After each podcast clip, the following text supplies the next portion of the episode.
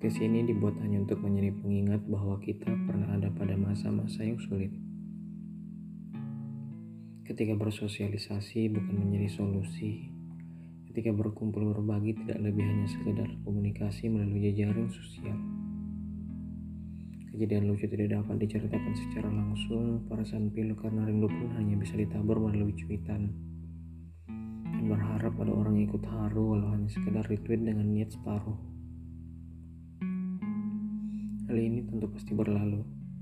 Ketika kita sudah bisa bersosialisasi tanpa ada risih di satu sisi yang lain, ketika kita bisa berkumpul dan berbagi tanpa perlu ada jaringan yang membatasi, ketika kita bisa berbagi tawa seperti hari biasa seusai hari yang penat.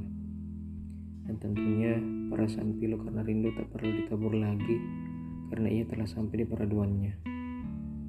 Sekali lagi podcast ini dibuat hanya untuk menjadi pengingat bahwa hari ini bulan ini, tahun ini pernah ada. Ketika jarak menjadi betul-betul nyata dan membuat kita tidak lagi menjadi manusia seutuhnya.